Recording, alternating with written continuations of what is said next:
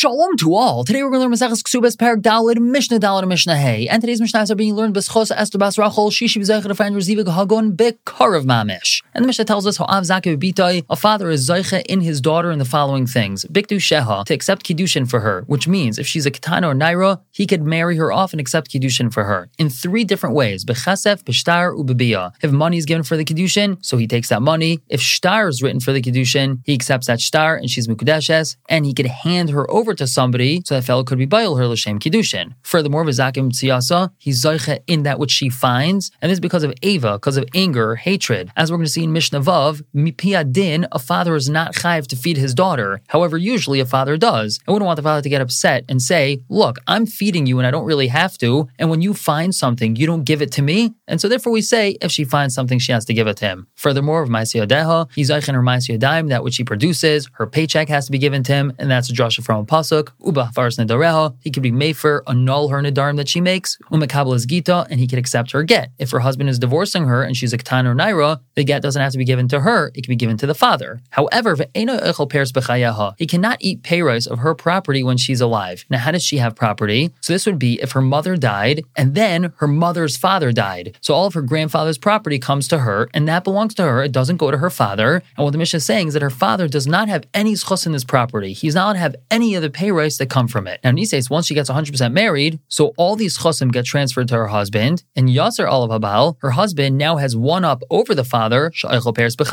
he is allowed to eat the fruit of her property when she's alive. Furthermore, her husband is chayiv to feed her.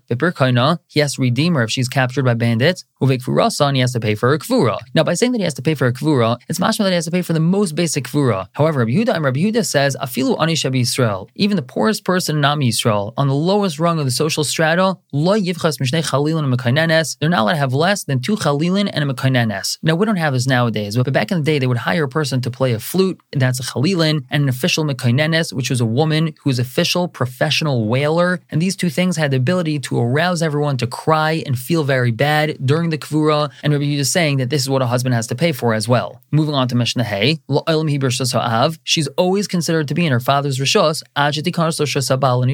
until she goes into the husband's rishos to get married. But once she goes into the husband's rishos, even though she hasn't gotten married yet, she's already left her father's rishos and he doesn't have any chosim in her anymore. So Mishnah describes this. Masar abal Let's say her father handed her over to the shluchim of the husband who are going to be bringing her to the husband. So harehi rishos abal. She's now in the rishos of the husband, and the father has no more chosim in her anymore, and they get transferred to the husband. However, halacha avim shluchi abal. Let's say the father handed her over to the shluchim of the husband, but then went along with them or the father sent her along with his own shluchim that were accompanying the shluchim of the husband, so she's still in the rishus of the father. But Masr Shlucha Abal, if the Shluchim of the father handed her off to the Shluchim of the husband, so then Hare Rishas Abal, she's in the Rishas of the husband. We're going to stop here for the day, pick up tomorrow with Mishnah Vav and Zayin. For now, everyone should have a wonderful day.